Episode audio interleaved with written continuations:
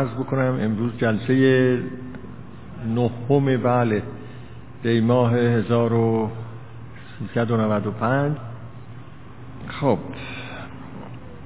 بحث در این بود که این روانشناس برای انسانها دو دسته نیازها را معرفی کرد. یک دسته نیازها را ایشون نامگذاری کرده بود نیازهای نقص که اون نیازها ناشی می شود از نواقص انسان که موجودی است ناقص. و باید اون نیازها را برطرف کند و همیشه نیازمند است برای برطرف کردن اون نیازها برای ادامه حیات. دسته دیگری از نیازها را ایشون نامگذاری کرده بود نیازهای رشد که انسانها باید برای رسیدن به رشد و زیستن در حال رشد اون نیازها را برطرف کنند. اینا توضیحش داده شده است. پس از این ایشون وارد این بحث شده بود که انسانهای در حال رشد چه ویژگی هایی دارند؟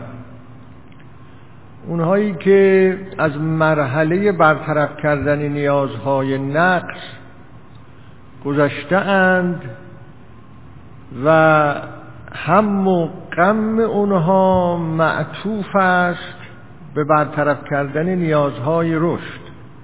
اینا چه ویژگی هایی دارند؟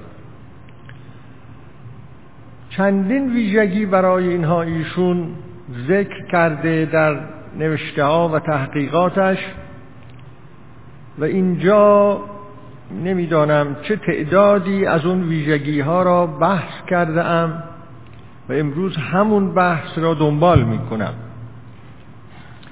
چون در جلسه گذشته به بحث جدیدی پرداختم به مناسبتی و اون مسئله هدایت و راهنمایی و نیاز به هدایت و راهنمایی بود و یک جلسه فاصله شد اما از این جلسه دوباره دنبال می‌کنم. خب. و این مشخصات را و ویژگی های انسان های در حال رشد را به این جهت اینجا من تدریس می کنم و تعقیب می کنم که اینها آموزنده است. برای کسانی که می‌خوان در حال رشد باشند این مسئله آموزنده است که انسانهای در حال رشد چه جور انسانهایی هستند؟ چه مشخصاتی دارند چه ویژگی هایی دارند ما وقتی تا یک بحث علمی به این مطلب وقوف پیدا بکنیم سعی خواهیم کرد به طور کاربردی از این بحث ها استفاده کنیم.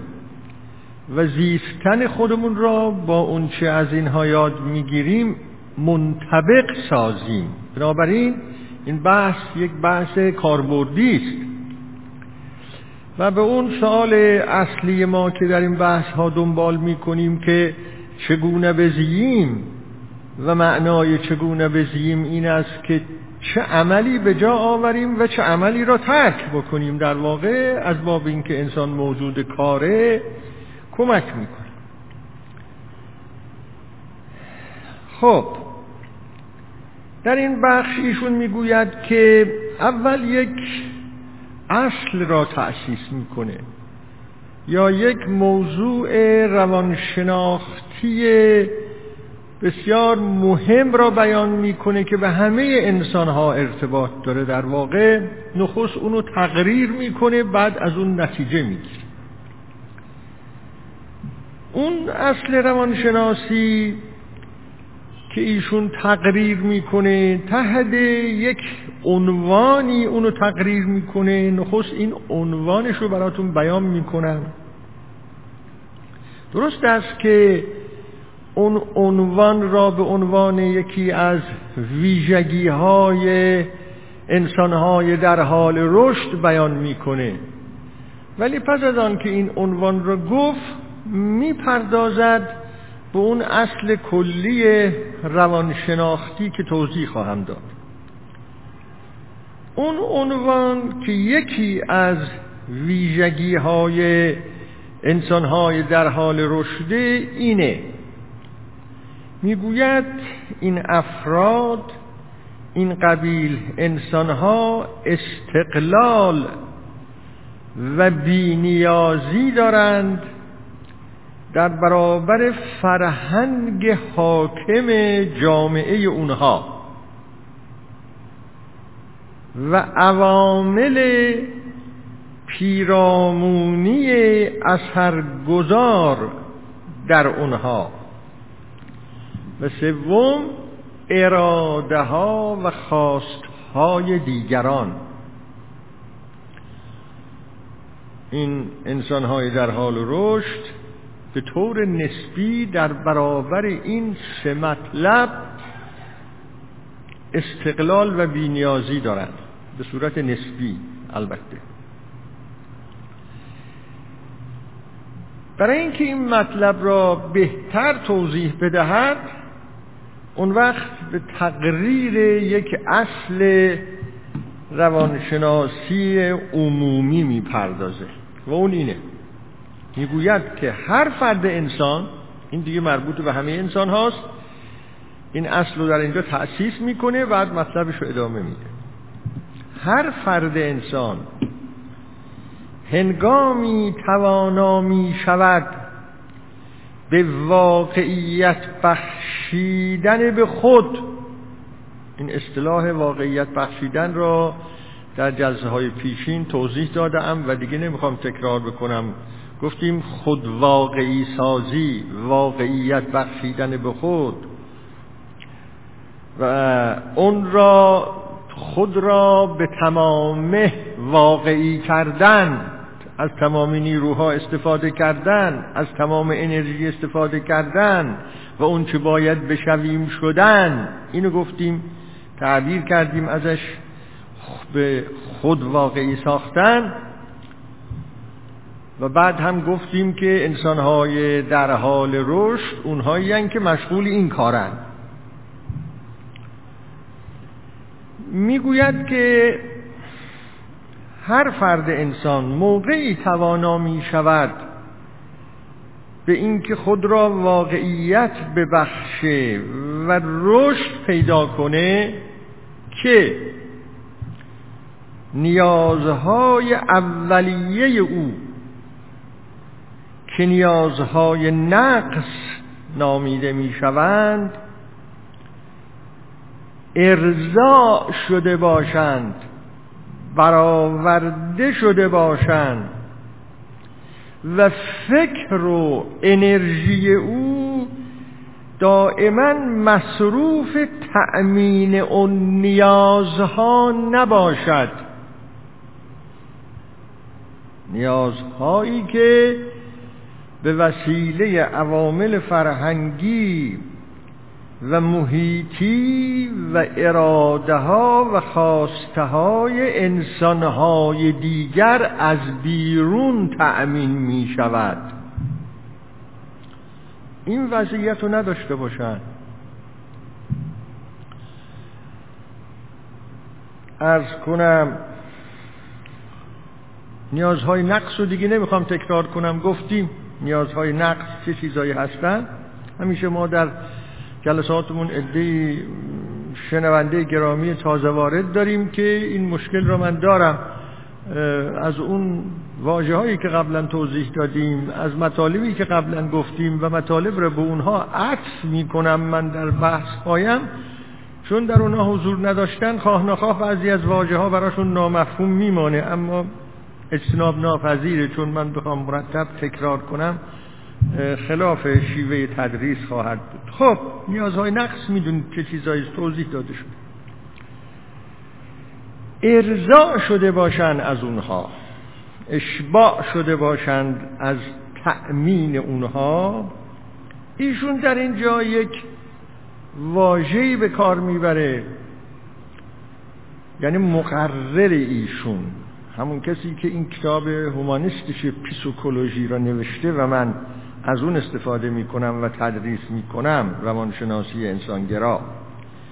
اون مقرر و اون مفسر آراء مازلو تعبیری را به کار می‌بره از قول او که اگر من بخوام اون را به فارسی خودمانی درآورم امروز صبح فکر می‌کردم دیدم بهترین تعبیر اینه. نسبت به برآورده شدن نیازهای نقص انسانهای چشم سیر باشند ما یه اصطلاحی داریم سیر چشمی یه همچه آدمایی باشن. هیچی بهتر از این تعبیر رو پیدا نکردم. ما در کجا از این واژه استفاده می کنیم که فلانی سیر چشمی داره یا چشمش سیر است از این. داریم دیگه این تعبیرها را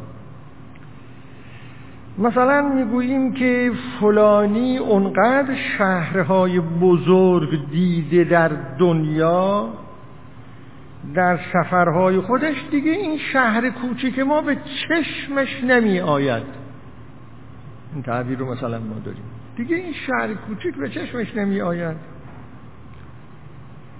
اونقدر با انسانهای بزرگ نشست و برخواست کرده که دیگه فلانی به چشمش نمیاد.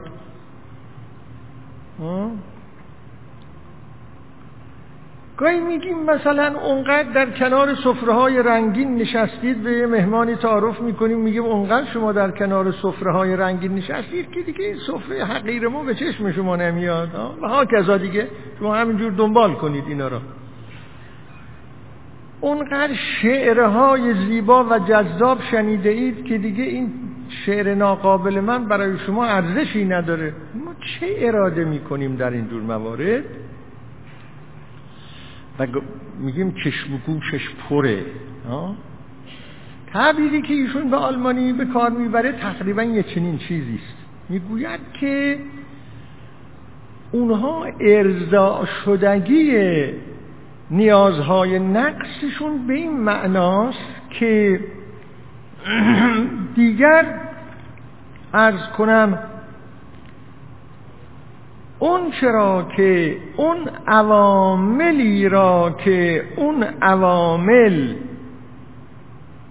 مربوط است به برطرف کردن نیازهای خوب ببخشید نیازهای نقص. گفتیم نیازهای نقص غذاها هستن آشامیدنی ها هستن امنیت ها هستند و و و و. وقتی با این عوامل با خانه های خوب با زندگی های خوب با غذاهای خوب دارم خیلی ساده می‌کنم مسئله را. با امنیت های خوب یکی از نیازهای نقص محبت بود نیاز به محبت. با محبت های انسان ها به یک دیگر که صحنه های خوب هستند وقتی با اونا مواجه میشن وقتی با امنیت های خوبی که ممکنه جاهای وجود داشته باشه مواجه میشن. وقتی با سایر عوامل تأمین کننده نیازهای نقص مسکن های خوب اتومبیل های خوب نمی‌دونم هرچه هرچه هرچه هرچه مواجه میشن این حالت به اونا دست نمیده که او چقدر خوب بود منم از اینا داشتم. خلاصش اینه به صورت ساده. چه خوب بود منم مثلا یه همچه خونه داشتم. چه خوب بود منم یه همچه غذایی داشتم. چه خوب بود من هم یک چنین مثلا همسر خیلی مهربانی داشتم فرزن عرض می‌کنم. چه خوب بود منم در یه همچه خونه می نشستم چه خوب بود من هم یه همچون توجهی از طرف انسان ها به من می‌شد. چون یکی از نیازهای نقص همین است که بالاخره انسان دلش می‌خواد که مورد توجه قرار بگیره. این در همه شرایط و اوضاع احوال بد نیست. یه جای طبیعیه. انسان دلش می‌خواد وقتی در یک جایی قرار می‌گیره گفتم اینا توضیح دادم در یه جای وارد میشه بهش توجه کنن. نه اینکه ورود و عدم ورود او در اون جلسه اصلا مساوی باشه. آمد یا نیامد نه. این مطلوب نیست. انسان دلش می‌خواد وقتی در یه جلسه وارد شد مورد توجه باشه تحویلش بگیرن و این خیلی طبیعیه. وقتی می‌بینی که انسانهای دیگری را تحویل می‌گیرن حسرتی بهش دست نده که ای کاش منم مثل او اینطور مورد توجه قرار می‌گرفتم. ای کاش اینقدر منم سلام می‌کردن اینقدر منم محترم بودم مثلا. می‌گوید که این حالت ها برای انسان های در حال رشد دست نمیده. چرا؟ برای اینکه چشم و گوش اونها از اشباع شدن نیازهای نقص پره. نه اینکه یعنی در رفاه فوقلاده زندگی کردن نه اینکه در ریخت و پاش بزرگ شدن نه اینکه در ناز و نعمت به سر بردن نه. خیالشون راحته به اندازه کافی توجه دیدهاند به اندازه کافی مهر و محبت دیدهاند به اندازه کافی غذا داشتن بخورند به اندازه کافی مسکن داشتهاند. به اندازه کافی امنیت داشتهاند. همین من تعبیر می‌کنم ازش. به اندازه کافی اونقدر که برای یک انسان سالم لازمه. اونقدر که برای یک انسان سالم لازمه. نه اونقدر که بر اثر مثلا تبلیغات یک اجناس خاصی نیاز کاذب در انسان ایجاد بشه.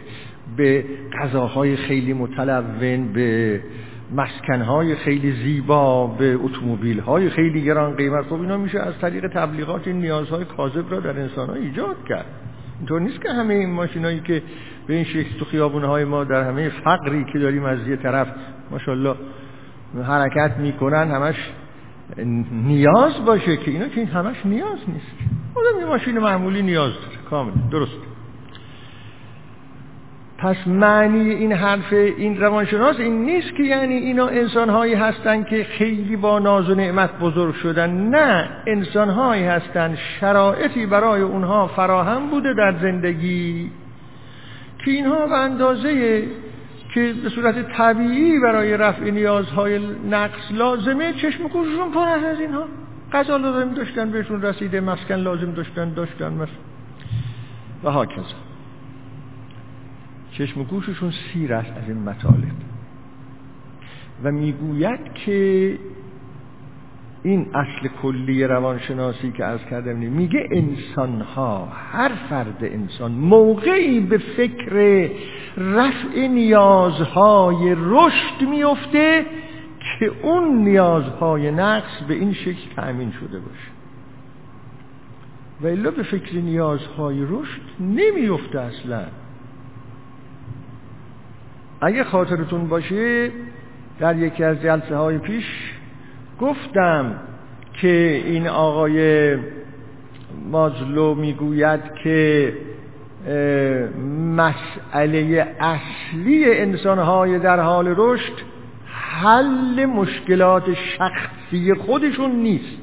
یادتونه که در یکی جلسات اینو ما گفتیم. مسئله اصلی اونها حل مشکلات دیگران جامعه انسان هاست اینجا در واقع یک نوع پاسخی هم به اون مسئله داده میشه. چرا مسئله اصلی اونها این نیست؟ برای اینکه چشم گوششون سیر است از این مسائل. محرومیت ندیدن. اون مشکلات را نداشتن به صورت متوسط داشتن. انسان ها موقعی در سرات برآوردن نیازهای رشد میفتند که این نیازهای نقص اول برطرف شده باشه. خیالشون راحت باشه. و اینجا من قبل از آنی که به دنبال این بحث بپردازم معلوم میشه که از نظر این روانشناس ها هر آنچه که شما اسمشو می‌ذارید حقیقت جویی حقیقت جویی یکی از نیازهای رشده. عدالت خواهی یکی از نیازهای رشده به زیبایی ها پرداختن یکی از نیازهای رشده اینا رو گفتیم قبل. به تفکر پرداختن یکی از نیازهای رشده مثلا موقعی به اینها می‌پردازن و مطالبه می‌کنن اینها را که درگیر اون نیازهای نقص نباشن. انسان های گرسنه که براشون فلسفه معنا نداره که. انسان های گرسنه که براشون آزادی معنا نداره. آزادی انسانی آزادی مسئولانه انسانی اون نان شب می‌خواد. و به حق. و تمام تلاشش معطوف اونه. این که دانایان بشر بسیاری از متفکران بشر از چند قرن قبل به این طرف به این فکر افتاده اند که تا فقر و جهل و بیماری را این سه تا مشکل عمده مربوط به نیازهای نقص فقر و جهل و بیماری را و هر اونچه که با فقر و جهل و بیماری است در حد مقدور از میان انسانها ریشکن نکنند. این انتظار که انسانها با یکدیگر صمیمی باشند انسانها به یکدیگر عشق بورزند. انسانها در راز هستی اندیشه کنند. انسانها زیبایی پرست باشند. انسانها حقیقت جو باشند. یعنی اون چه نشانه های انسانیت انسان از اون نظر که انسانه و انسان را از حیوان جدا می‌کنه به این امور نخواهند پرداخت. در شورزار فقر و جهل و بیماری و این قبیل فلاکت ها فضائل انسانی نمی روید. اینو متوجه شدند.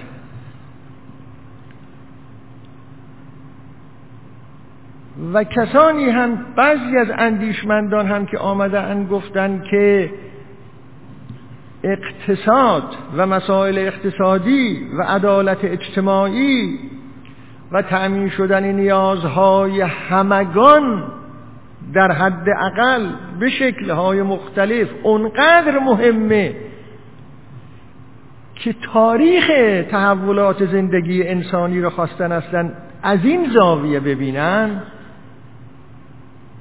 حرف خیلی بیراهی نگفتن. درست گفتم. در خیلی از موارد درست گفتم. همینطوره.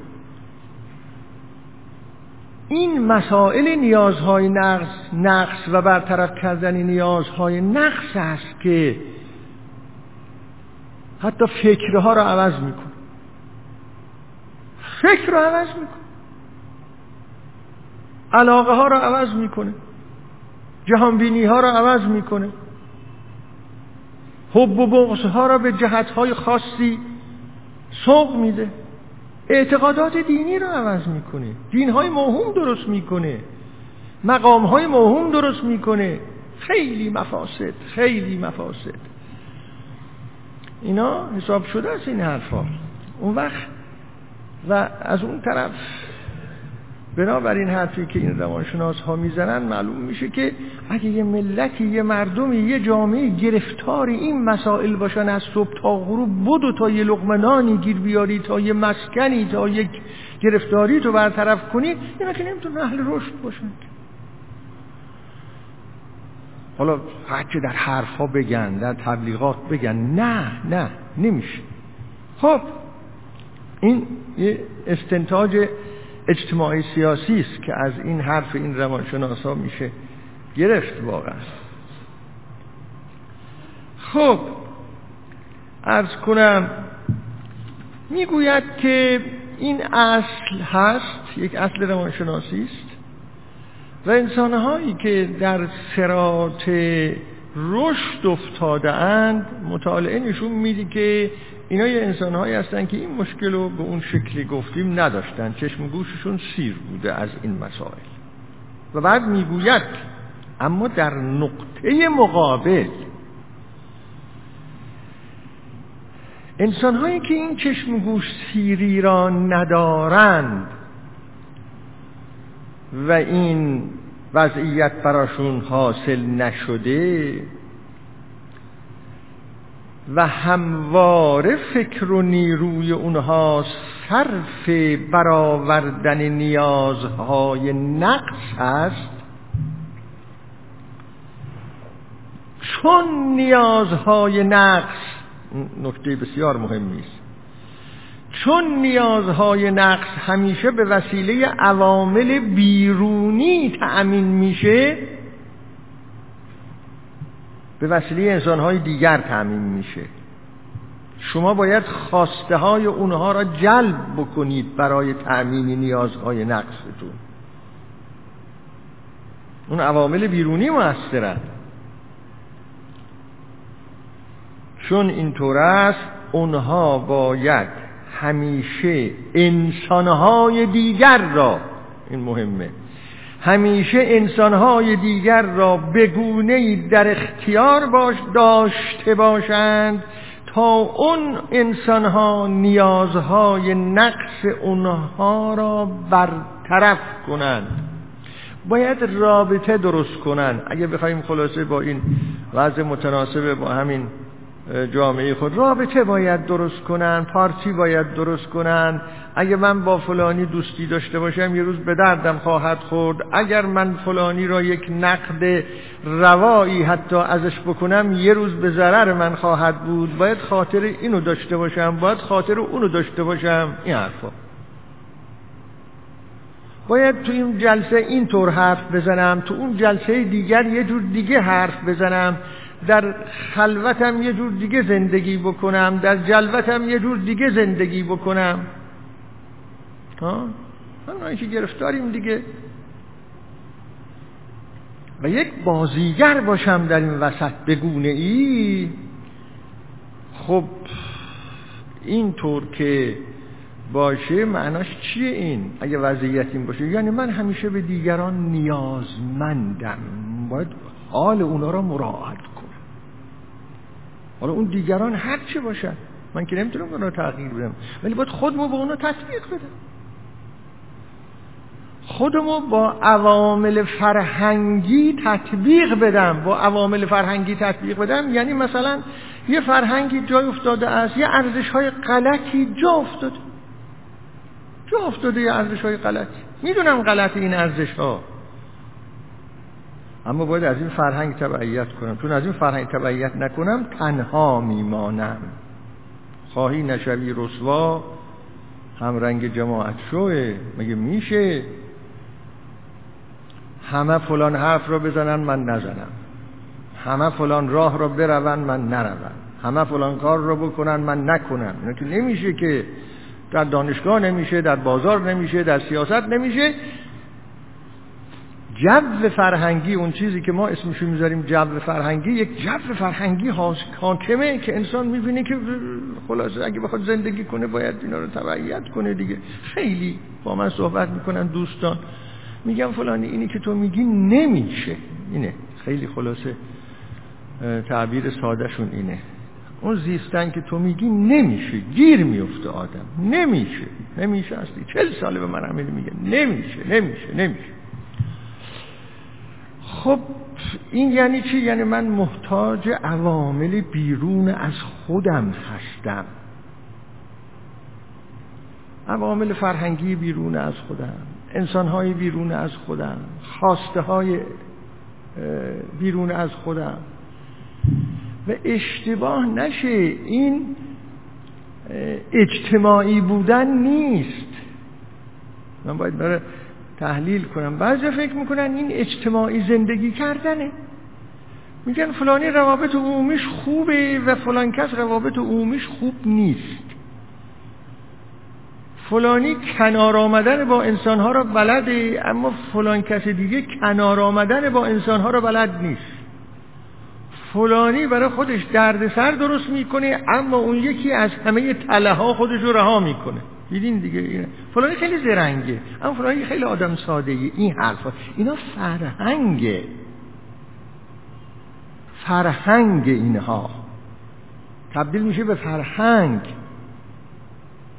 آدم یه دفعه میشه باز می‌کنه می‌بینی که همه متملق شدیم برای خاطر همین حرفا. همه چاپلوس شدیم برای خاطر همین حرفا. همه منافقانه زندگی می‌کنیم به خاطر همین حرفا. همه دروغ میگیم به خاطر همین حرفا. این یعنی فرهنگ. نه کار شخصی من یا یکی دیگه یا شخص سوم. این فرهنگه. فرهنگ فاسده. فرهنگ غیر انسانی است. این حاکم میشه. و سیستماتیک حاکم میشه. به طوری که واقعا از دست این فرار کردن کار مشکلی میشه. واقعا زندگی را سخت می‌کنه بر انسان. خب این میشه. این آدم میگه این آقای روانشناس میگه که اینجوری میشه قضیه.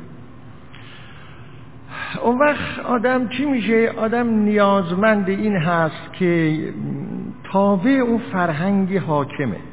تابع اراده های دیگرانه خواسته های دیگرانه. و تابع خب در این شرایط چه اتفاقی میفته؟ من باید همیشه یه عده رو داشته باشم که در موارد خاصی بالاخره اونا رو باید در دست داشته باشم دیگه. یه عده رو باید در دست داشته باشم. اینجوری ها یه عده رو باید در دست داشته باشم با اونا مشکلاتم رو رفع کنم. خب میگه این انسان هایی که در حال رشد نیستن غالبا این طوری هن. حالا شما خود می‌دونید مطالعه کنید. غالبا اینطوری. اما در نقطه مقابل اونا نه اینطوری نیستن. اینو بیان می‌کنه. میگه خب حالا که این مقدمات رو گفت میگه که اون انسان های در حال رشد چون اون وضعیت رو دارند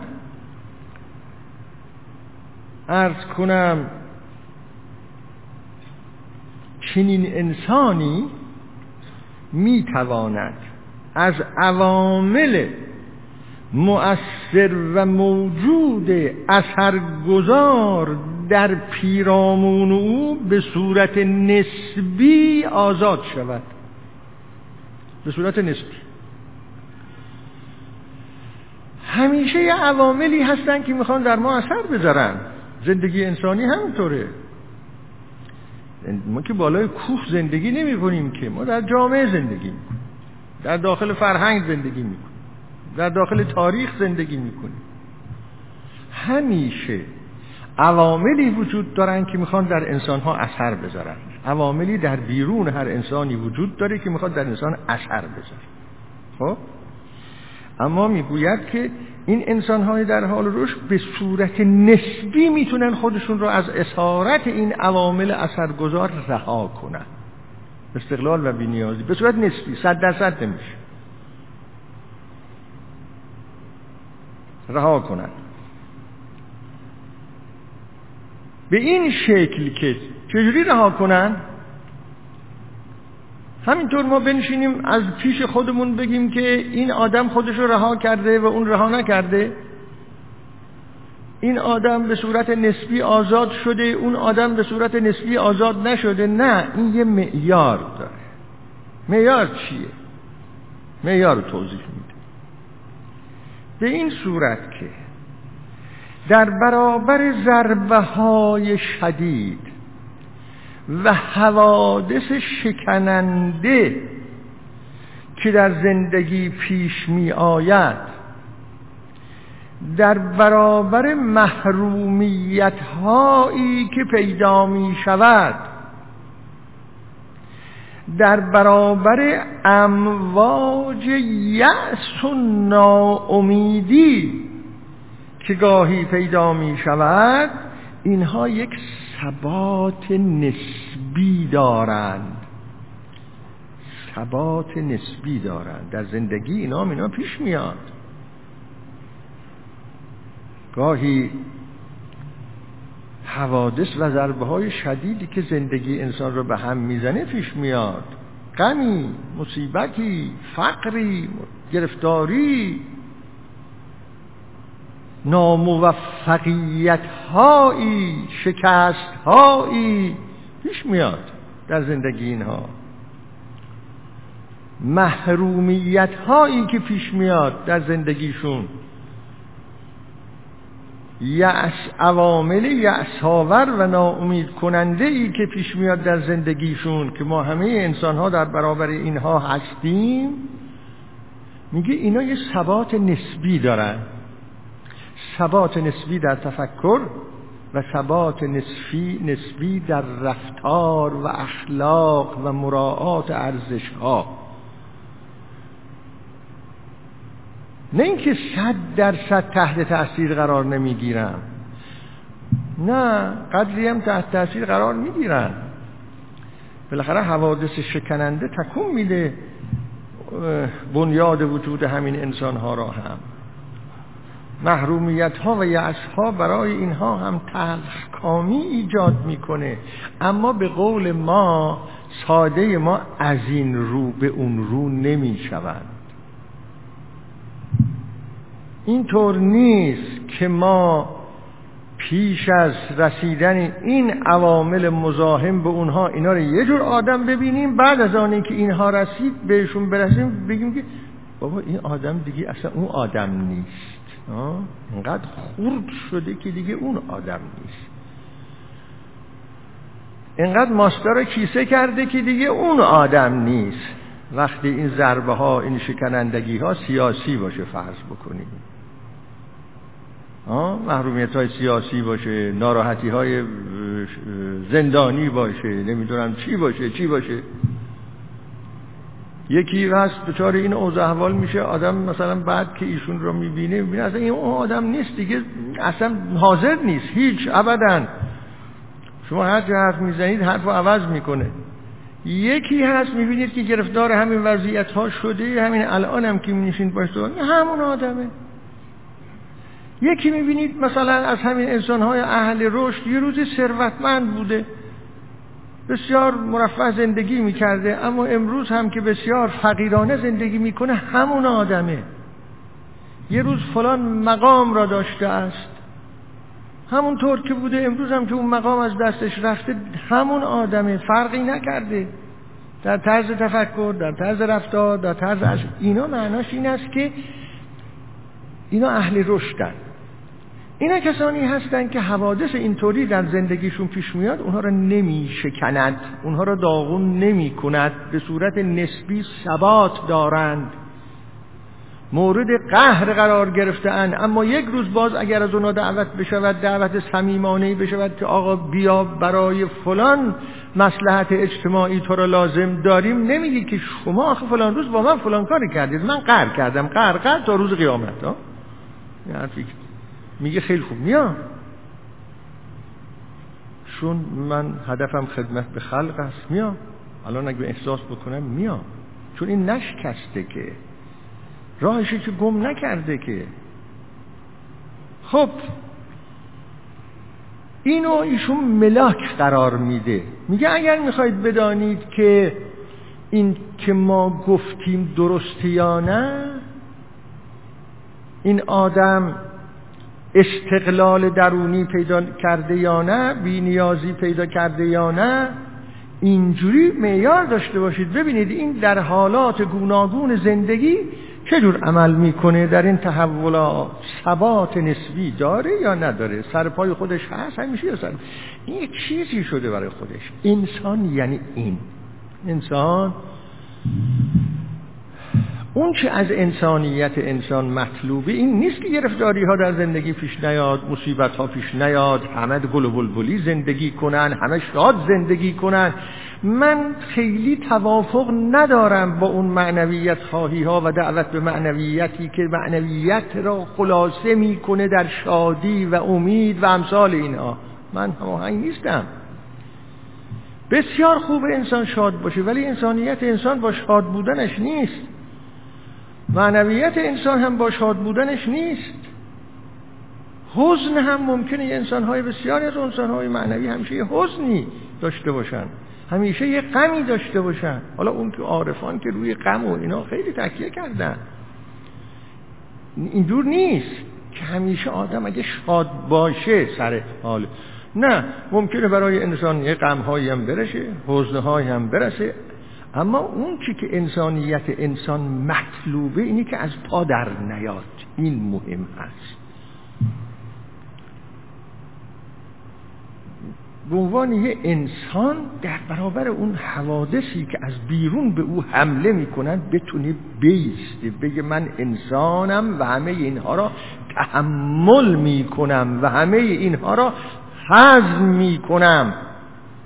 اینه اون چیزی که خیلی به اصطلاح بل استقلال زندگی کردنه. با همه این اوضاع احوال زندگیمو خودم اداره می‌کنم. سامان می‌دهم. البته شادی هم بسیار بسیار خوب هست. خب نعمتی شادی. میگه معیار هم اینه. حالا شما اینجا اگه بخواید گریز را بزنید به مسئله جبر و اختیار که نمی‌خوام وارد بحث فلسفی این مسئله بشوم این در واقع از این مطلب فهمیده میشه که عوامل فشار آورنده از بیرون و محیط و پیرامون و فرهنگ هست اما انسان مختار اون انسانی است که ثبات نسبی خودش رو در برابر اینها حفظ می‌کنه. ثبات نسبی. این اختیار حال اختیار رو من در اینجا به این معنا می‌گیرم. اینطور نیست که آدمی باشه که باد از هر طرف میاد امواج طوفان اینو می‌بره. امواج طوفان حوادث می‌بره بله این آدمی مجبور. این آدم مجبوره. یعنی انسان ها می‌تونن مجبور باشند و می‌توانند مختار باشند من اینو به عنوان یک توصیه خدمتتون عرض می‌کنم. هر وقت بحث جبر و اختیار مطرح شد نفرمایید که سوال این نیست که آیا انسان مجبور است یا انسان مختار است. این شکل غلط طرح سواله طرح صحیح مسئله این است که انسان هم می‌تواند مجبورانه زندگی کند و هم می‌تواند مختارانه زندگی کند. اونجایی که خودشو به دست حوادث میسپرد و از خود هیچ مقاومتی نشان نمی‌دهد و هیچ ثبات نسبی ندارد این آدم مجبورانه زندگی می کند اون جایی که از درون خودش یه ثبات نسبی نشان میده و رو پاهای خودش وامیسته و در برابر این طوفانها و حوادث یک مقاومتی ولو مختصر نشون میده این آدم مختارانه زندگی می‌کنه. اینه داستان. خب ثبات نسبی می‌تونن داشته باشن. ارز کنم. اما اون طرف نه. اونا نمی‌تونن ثبات نسبی داشته باشه. حالا اینم یک معیار شد برای ما. به این معنا که ویژگی انسانهایی در حال رشد و ویژگی انسانهایی که در حال رشد نیست.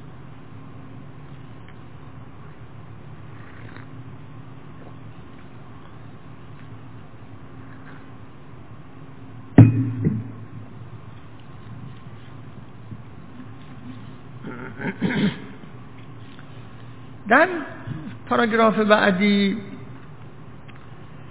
وارد یک ویژگی دیگری میشه این ویژگی هم خیلی ویژگی لطیف و ظریفی است در واقع. اون ویژگی این است که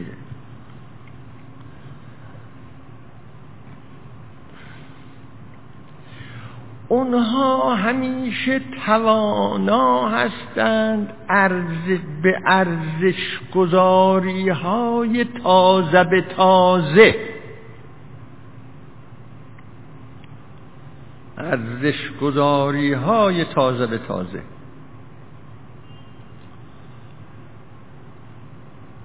از این تعبیر می شود یک معنای این تعبیر و مضمون این تعبیر می شود یک تعبیر دیگری هم کرد و اون اینه و اون اینه. همیشه نو به نو چشیدن.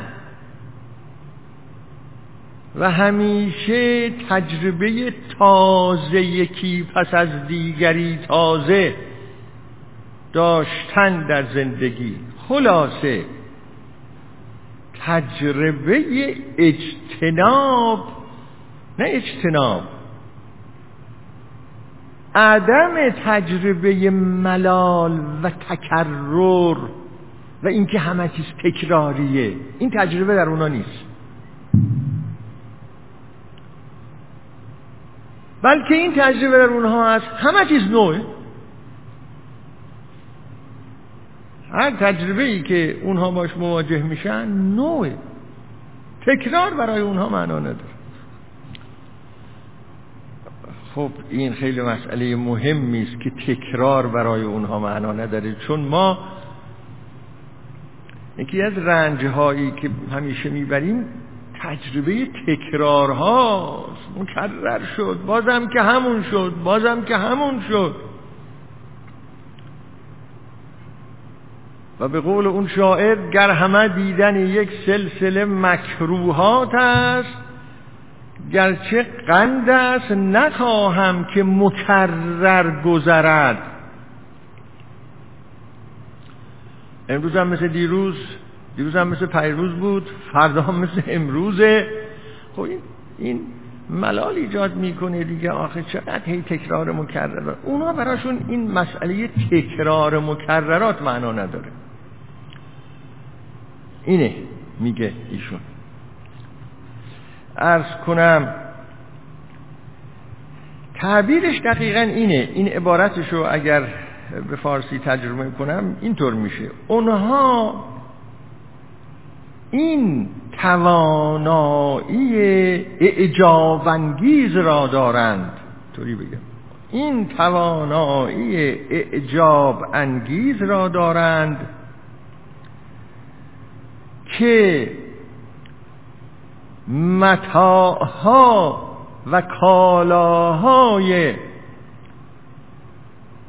اساسی تأمین کننده نیازهای انسانی را همیشه با احترام و ارزش گذاری و نشاط و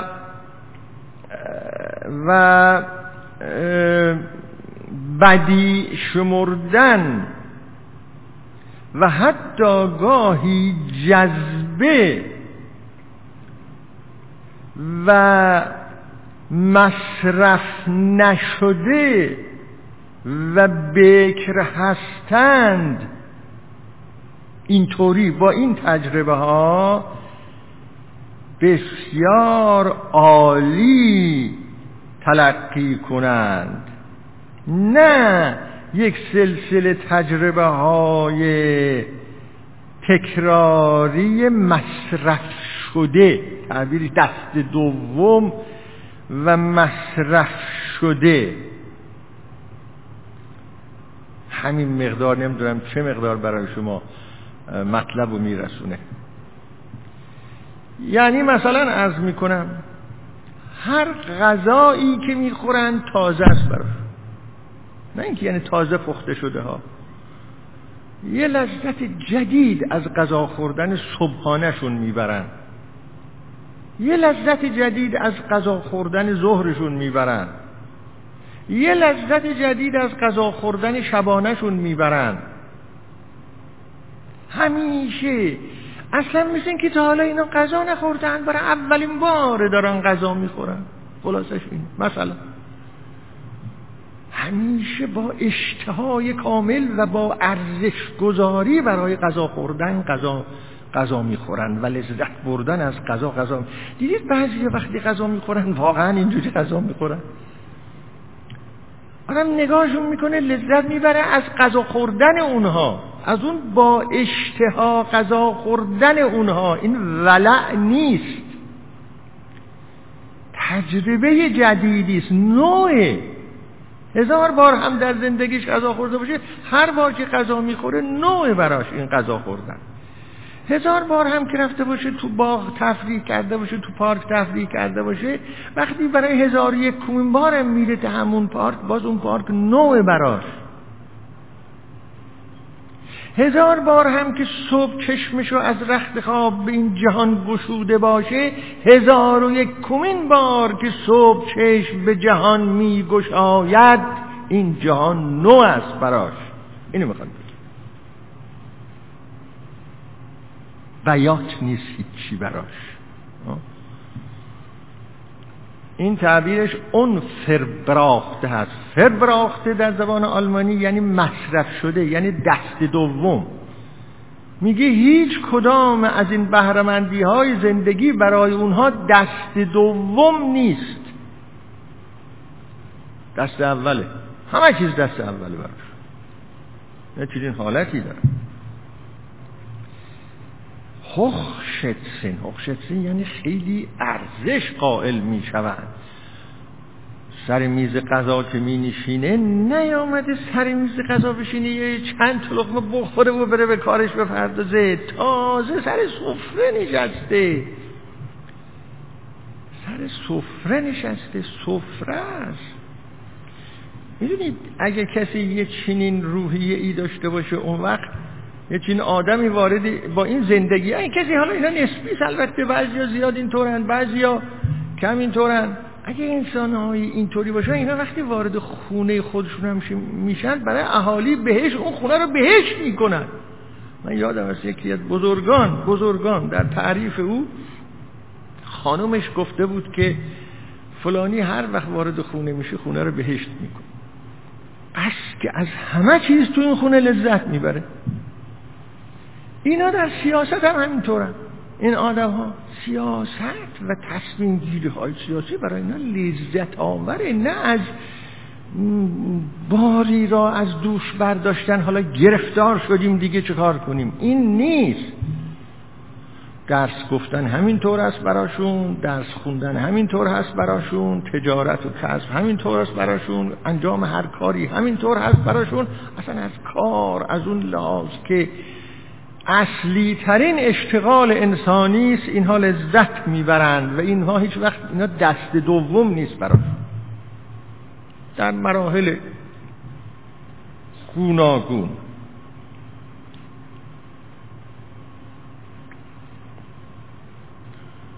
خب بعد ایشون میگه این یک توانایی است.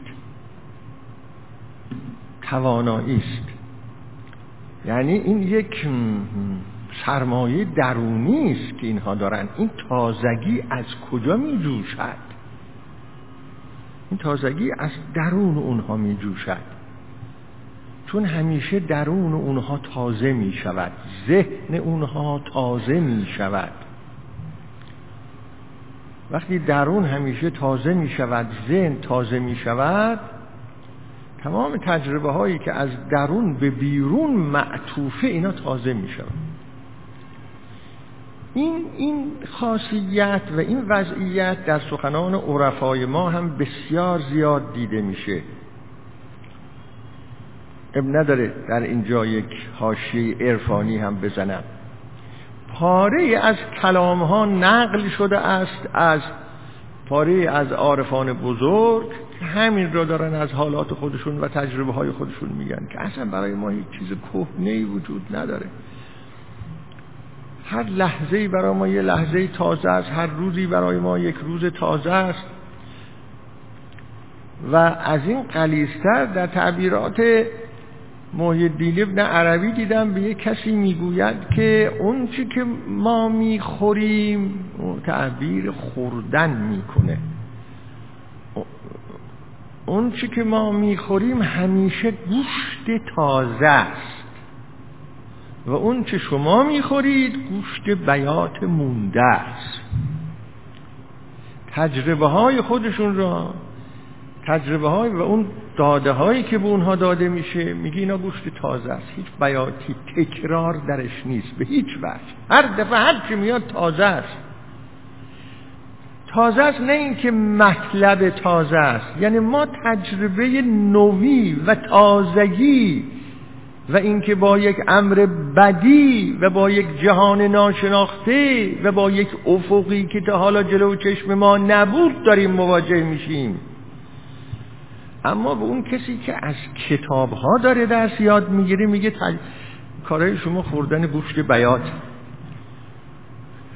تعبیر گوشت داره ها دقیقا. چرا میگه برای اینکه می‌دونید اون چیزایی که شما می‌خونید چیه؟ هزار سال پیش فلان کس فلان جور گفته. صد سال بعدم فلان کس حرف او را فلان جور تقریر کرده. دیویس سال بعدم فلان کس فلان اشکال را به او کرده.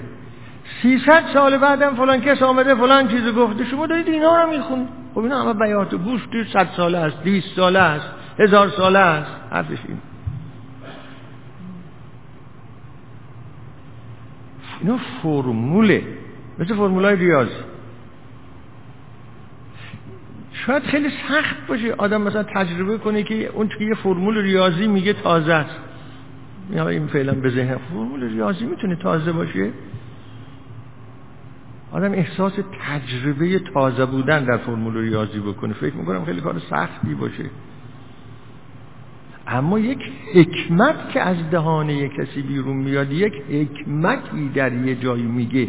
آدم احساس می‌کنه که اه افقش گشوده شد مثل اینکه یه غذای خود که تالا نخورده اصلا. اونقدر خوشمزه است که تالا چیزی به این خوشمزگی رو نچشیده اون میگه ما گوشه یا فرض بفرمایید در این تعبیرات یه خود مولانا داره کاد قندم نیستان شکرم از من همز من می‌روید و من می‌خورم. این تازگی ها از درون میاد. درون ها هی تازه میشه تازه میشه تازه میشه. مگه ممکن است آدم های اینجوری هم وجود داشته باشن؟ بله ممکن است آدم های اینجوری هم وجود داشته باشن. و هستن. آثارشون نشون میده که هستن. و به همین جهت هست که این ادعا نیست. آثارشون نشون میده که هستن و به همین جهت هم از که آدم وقتی, به حرفهای اینها مراجعه می‌کنه باز می‌بینه که این حرفهای اینا هم همینطوره. مگه آدم هر وقت حافظه بخونه این احساس آدم دست میده که این تکراریه. گوشت بیاته حافظ. نمید ممکنه یه وقتی حوصله نداشته باشه حافظ بخونه. خب خیلی داریم ما حوصله نداریم حافظ بخونیم. اما وقتی می‌خونی اگر با حال مساعد بخونی آدم احساس نمی‌کنه که این حرف کهنه است مثل این که اصلا این حرف را فقط او فقط برای من میگه. اینها. فقط او فقط برای من. و به همین جهت است که تعریف ادبیات خیلی مشکلی که ادبیات چیست؟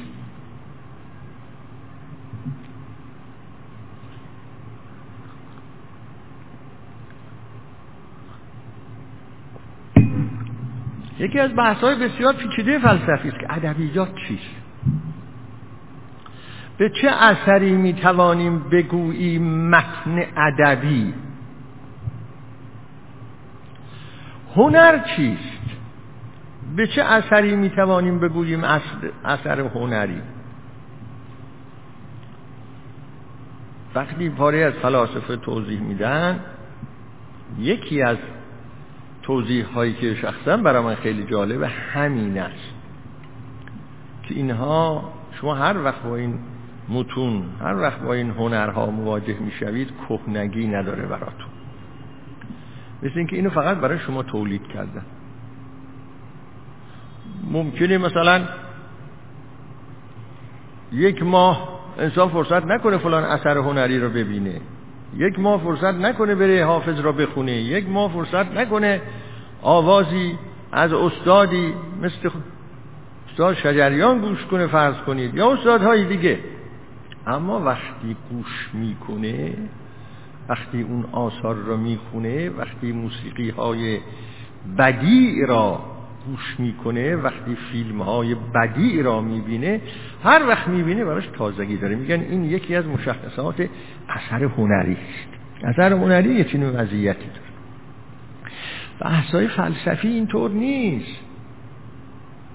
آدم بحث فلسفی رو یه بار می‌خونه دو بار می‌خونه وقتی فهمید که نویسنده این کتاب فلسفی چی میگه بار سوم بار میگه ها یادم آمد. ببینید اینطوری میگه آدم. یادم آمد. اینو یه بارم خونده بودم همینجور فهمیده بودم.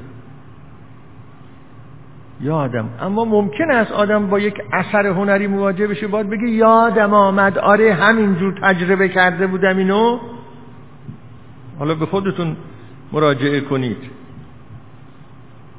یادم آمد اون وقتم که دیده بودم همین طور بودا اینقدر خوشم آمده بود. اصلا اینا مطرح نیست. که یه چیزی بوده یادم آمده الان که همین جور ازش لذت برده بودم. نه اینو آدم تجربه نمی‌کنه که. آدم تجربه می‌کنه که الان لذت بردم اگر یک چنین با شدت و ضعف یک چنین وضعیتی در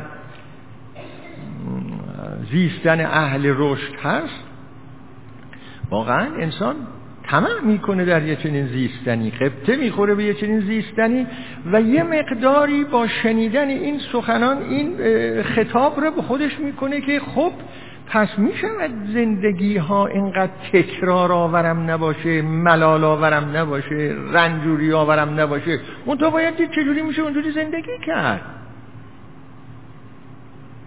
تا چه رسد به زندگی های اشخاصی که اونقدر در این زندگی های تکراری دست و پاشون بسته میشه که اصلا نمی‌تونن بیرون بیان. اون دیگه یک مصیبت مضاعف هرچی هم می‌خواد آدم بیرون بیاد نمی‌تونه دیگه بیرون بیاد اصلا. حالا اگه کسی بتونه بیرون بیاد یه خورده خیلی خوبه. اما گاهی آدم اینطور میشه. دچار یه وضعیتی میشه که می‌خواد بیرون بیاد اما نمی‌تونه بیرون بیاد. بعد ایشون میگه که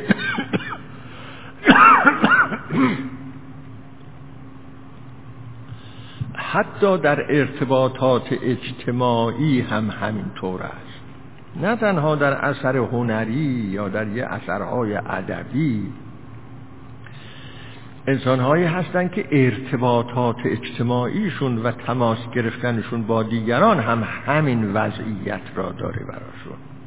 همیشه یک تجربه جدیده. همیشه انسانهای جدیدی را کشف می‌کنند. روحیات جدیدی از انسانها کشف می‌کنند.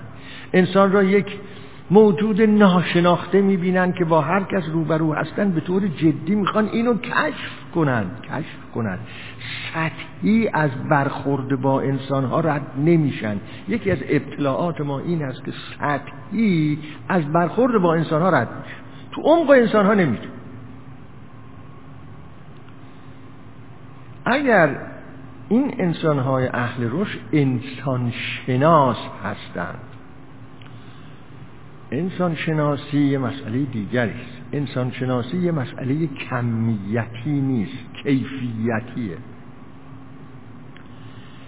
انسان شناسی کمیتی این است که شما بیوگرافی را بخونید. بیوگرافی اشخاص را بخونید. کجا به دنیا آمد پدرش کی بود مادرش کی بود؟ ارز کنم چه مقدار درس خون کجا زندگی کرد به چه مناسبی رسید چند تا فرزند داشت. و ها کذا. کی فوت کرد و چه آثاری ازش مونده. این انسانشناسی بیوگرافی است بیوگرافی که به اصطلاح. یه وقت این است که ما با یک انسانی که مواجه میشیم در صدد کشف او بر بیاییم. و تلقیمون این است که این یک موجود رازآمیزی است که نمی شود با این اطلاعات کمیتی او را کشف کرد. در اعماق او چه بسا چیزهایی است که من نمی‌دانم. و هر انسانی برای خودش مجموعه ای از تازگی ها و یا تازگی های بالقوه است. اگه تازگی های بالفعل هم نباشه تازگی های بالقوه است. برای اینکه هیچ انسانی همه اون چی که می‌تواند باشد نیست. همیشه انسان کاسه نیم پره. پر نیست. ناتمامه. تمام نیست.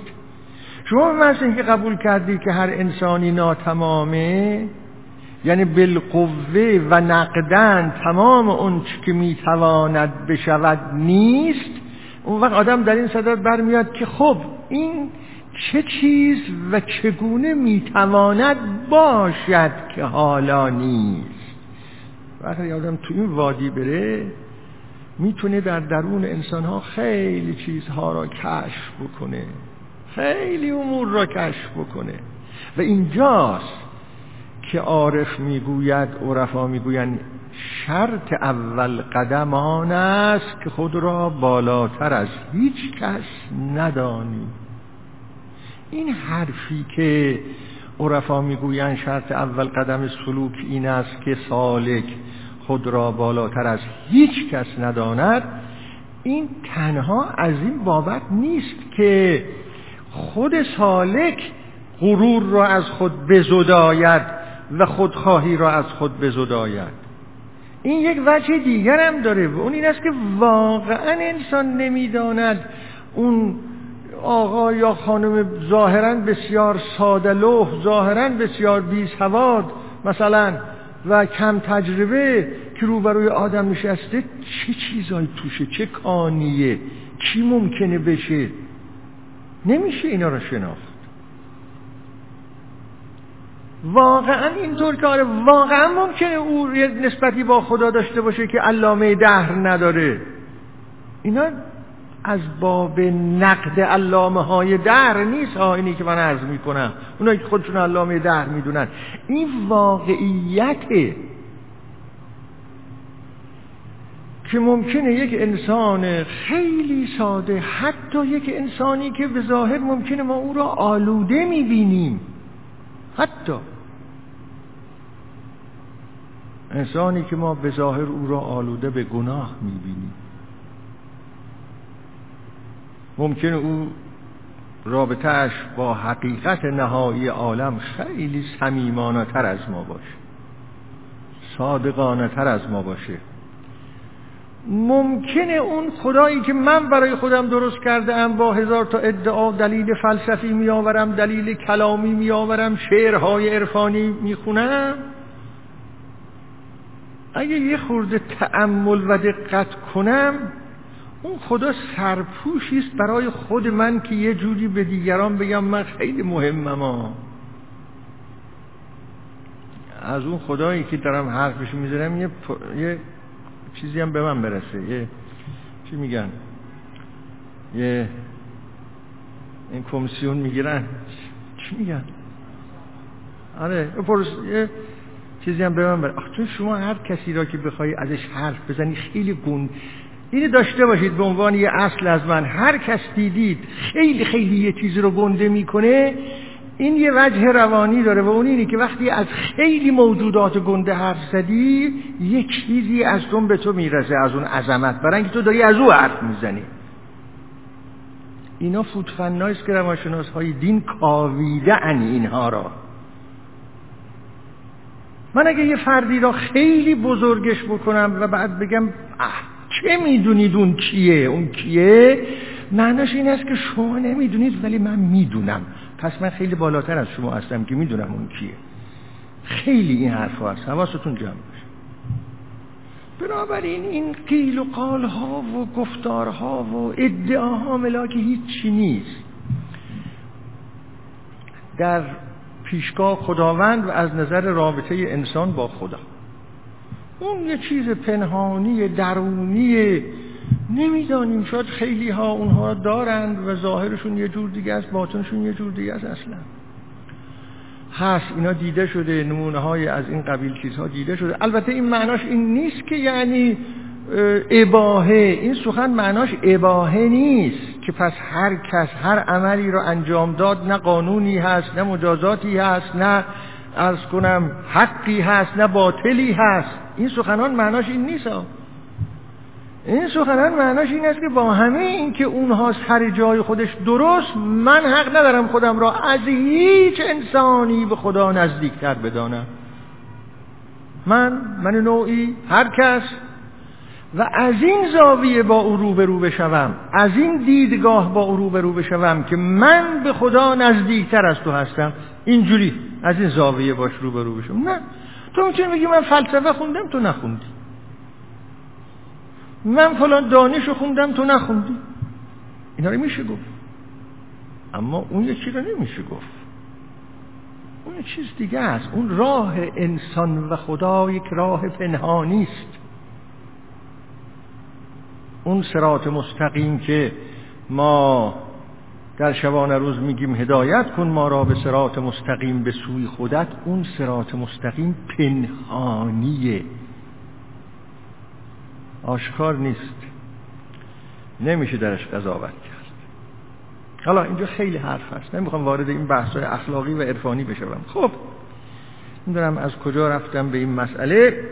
بله گفت مثلا اینو عرض بکنم که عرفا هم به این مسائل توجه داشتن که این تازگی ها چگونه از درون می‌روید به بیرون میآید و این میگه که این آدم ها اینطوری در ارتباطات انسانی هم همینطور هستن. در ارتباطات انسانی و اجتماعی هم مایلن هر انسانی را کشف بکنن و هر با هر انسان جدیدی که روبرو میشن نمی‌خوان به صورت سطحی از کنارش رد بشن.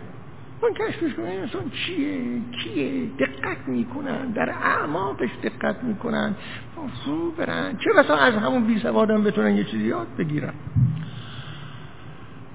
این تکه این نو به نو دیدن همه چیز و نو به نو تجربه دیدن همه مسائل یک بعد خیلی بحثی جالبی داره در باب نعمت. که گفتم بهتون که یک روزی اگر توفیق شد بحث خواهم کرد که نعمت دیدن اون اون نعمت دیدن اون اموری که ما احتیاجاتمون را با اونها برطرف می کنیم در این عالم تجربه نعمت از اونها داشتن چه تجربه ایه دنباله این بحث در اونجا میاد که اونجا بیش از نو دیدن یه تجربه دیگه وجود داره. نه تنها نو دیدن نو دیدن از سر لطف یک کسی است نعمت. نه تنها نو دیدن نو تجربه کردنه تجربه کردن این است که یک صاحب لطفی صاحب محبتی صاحب رحمتی از سر لطف و رحمت این نو را به من می چشاند و به من می دهد اون دیگه از اینم یه درجه جلوتره. حالا اگر توفیقی شد در وقتش بحث میخون وقت من امروز به پایان رسیده است. همین بحث نو به نوع ابراهام مازلو هم هنوز کمی ازش مون جلسه آینده ادامه می‌دهم به اضافه ویژگی های دیگری که این آدم ذکر کرده برای اهل رشد. جلسه آینده ما انشاءالله پنج شنبه آینده ساعت تعطیل که نیست نه؟ بله. ساعت ده صبح در خدمتتون خواهیم بود. فعلا تا اون روز همه رو به خدا